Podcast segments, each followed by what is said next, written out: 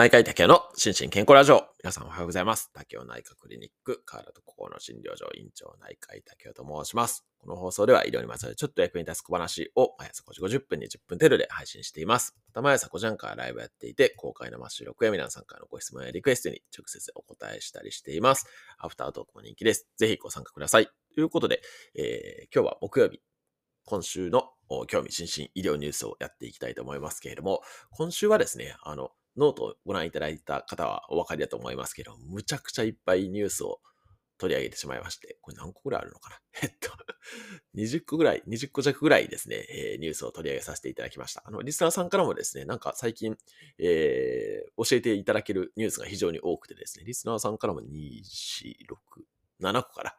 のニュースをご紹介させていただきました。あの、メンバーシップ限定のね、LINE のオープンチャットの方でもご紹介いただいたやつもね、含んでおります。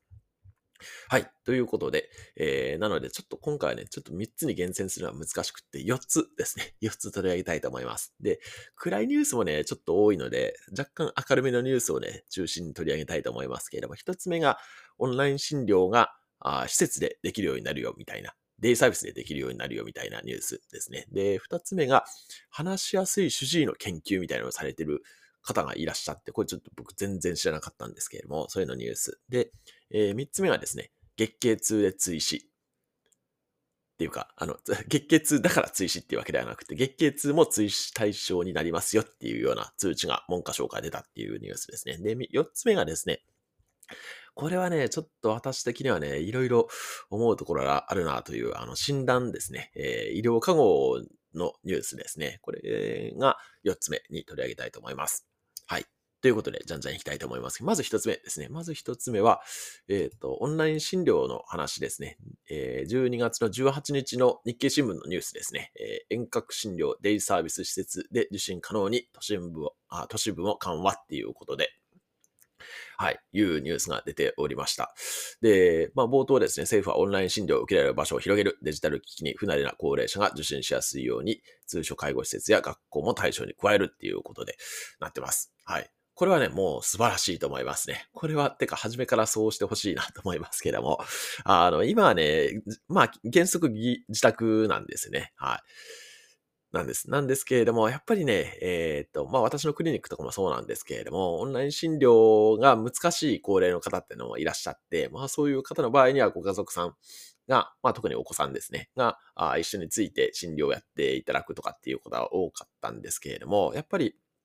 あの、施設に行ってる最中とかにできればですね、あの、まあ、高齢者もオンライン診療を受けられる可能性っていうのは、まあ、かなり広がるかなというふうに思いますし、まあ、もちろんね、ちょっとプライバシーの関係とかですね、そのプライバシーに配慮した空間を用意したりする必要はあると思うんですけれども、でも、まあ、施設内のなんか一部屋でやるとかですね、あと、まあ、これ学校も対象に加えるっていうことなんで、学校の空き部屋とかね、そういう空き教室みたいのを準備すれば、全然できるんじゃないかなというふうに思います。はい。なので、これはね、非常にいい試みなんじゃないかなというふうに思ってご紹介させていただきました。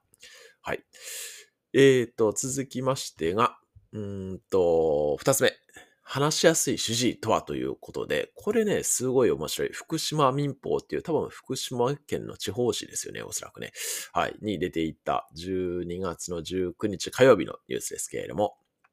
えっと、記事のタイトルが、話しやすい主治医、難病患者からの信頼度高く、福島医大が調査っていうような、そんな記事が出てました。で、これですね、福島医大のね、臨床疫学分野の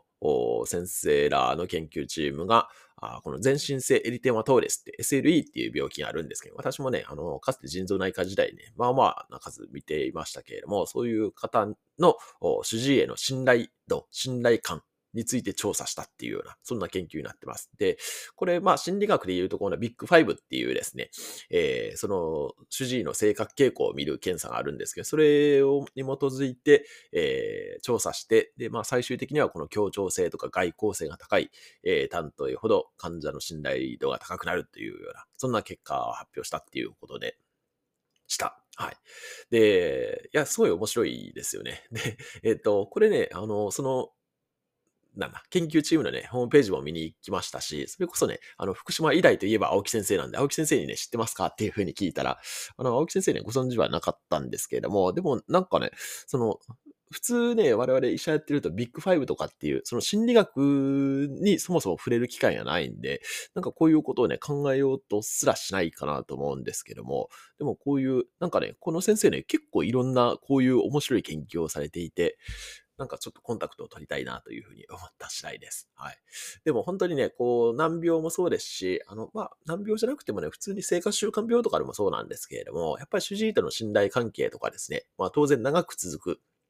関係性なんで、えー、やっぱり、まあ、お互いに気持ちよく診療したいなっていうのは当然あると思うので、こういうのは非常にね、面白いなと思いましたね。はい。はい。というのが二つ目でした。えー、っと、続きましてが、三つ目ですね。三つ目は、えー、っと、こちらですね。えー、共同通信ニュースの、12月の19日のニュースですね。えー、月経痛、追試験対象と明記、高校入試で文科省通知っていうことで、はい、出てました。えっ、と、文部科学省は19日、月経痛や月経前症候群ですね、PMS で高校入試を欠席した場合、えー、追試験の対象となることを明記した文書を全国の教育委員会などに通知したっていうことになっていて、これはね、素晴らしいと思いますね。あの、今までまあ、感染症、その新型コロナとかインフルエンザを対象とするっていうような文章は示されてたらしいんですけれども、月経痛とか PMS とかですね、この辺は、あの、示されてなかったらしくって、えー、はい。まあ、各々の教育委員会で対応されていたらしいんですけれども、それが、まあ、一律、その文科省からの、えー、通知が出ることで、まあ、全国統一になるっていうような、そんな感じになっていたみたいですね。はい。で、まあ、これはまあ、それはそうでしょっていう感じですし、あの、本人の意図しない、こう、体調不良による欠席、欠席っていうか、あの、受けられないっていうことなんだろうと思うんで、しかも入試ですからね、今回ね。はい。まあ、それは、あの、再受験、追試験のはい、対象になって叱るべきというふうに思いますので、非常にいいニュースかなというふうに思ってご紹介させていただきました。はい。というのが3つ目でした。最後、4つ目ですね。この4つ目がですね、これね、非常にね、まあいろいろ思うところがあるニュースで、この、えー、っと、いつだ？あ、これも12月の19日の読売新聞。まあ他のあのニュースもやってましたけど、まあ一応これ読売新聞の記事を載っけさせていただきましたけれども、のニュースで、えー、大動脈瘤破裂の疑いで緊急搬送された男性、大学病院に、あ大学病院で便秘と診断され、帰宅、翌朝に容体急変し死亡っていうような、そんなニュースになってます。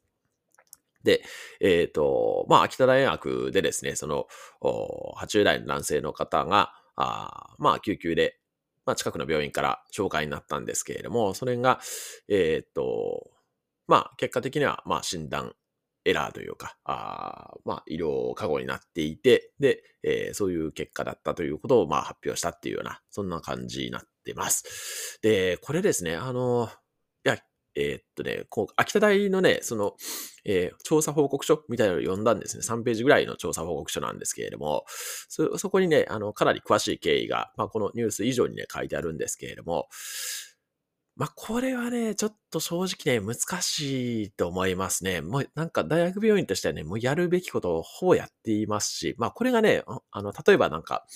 何ですか、研修医が、えー、なんかそういうふうに判断して返したとかっていうレベルだったら、まあ、それはかなり、えー、問題なんですけれども、これね、すごいね、もう、逆にね、ここまでのことできないよねっていうぐらいのレベルまでやっていて、それでね、こういうことになっているので、うん、まあ、かなりね、その、まあもちろんね、診断、まあ最終的にはね、診断エラーで間違えていたっていうことなんですけども、まあ難しいですね。まあ、あの、いろんな医者も関わってますし、まあその、血管の専門のね、心臓血管外科の先生とか、あと放射線の毒影をする放射線解も見たりとかっていうことになっていて、まあ最終的にはその2回前の病院で CT を取っていて、その2枚目の CT しか受産していなくって、本来は1枚目まで確認すべきだったみたいな結論になってるんですけれども、それをね、救急で、その1枚目ありますか？みたいな問い合わせをね、じゃあ毎回してるかっていうと、そういうわけではないですし、うん、これはね、ちょっと、まあ、まあ原因はね、確かにおっしゃる通りで、1回目の CT があれば分かったよねっていう感じなんですけども、うん。しかも、まあ、普段からね、結構便秘の訴えが多い方みたいで、まあ、ちょっと画像がどんなのなのかわからないですけれども、あの、まあ、こういうのね、まあ、アンカリングとかっていう風に言ったりもしますけれども、とか、利用可能性ヒューリスティックスっていう風に言いますけれども、まあ、普段便秘でね、何回も救急に来られてる方は、ね、お腹痛でえっと、救急に来られた時には、まず便秘から考えるって、まあ、これ普通の思考過程ですよね。はい。なので、まあ、ちょっとその、はい。まあ、大学病院にまで紹介するような症状だったのかどうかとかね、その辺ちょっとこの文面からはよくわからないですけれども、でも、うーん、まあちょっと難しいかなというふうに思いますね。まあ紹介元の意思と情報交換を密に行うみたいな、まあ今後の再発防止策の中にも書いてありますけれども、まあ救急ってね、本当にバタバタしてるんで、なかなかね、これをすべての患者さんに、まあしかも大学病院レベルでやっていくのは、まあ相当ハードル高いなという気がしましたね。はい。という、そんな感じでした。はい。ちょっとこれはね、すごい、うん、難しさを感じるニュースでした。はい。ということで、えっ、ー、と、他にもね、ちょっといろいろお話したいニュースもいろいろあったんですけれども、まあ、これはちょっとアフタートークでまた少し取り上げたいと思います。はい。では、今日も幸せな一日でありますように、ワイトは内科医の竹でした。興味津々。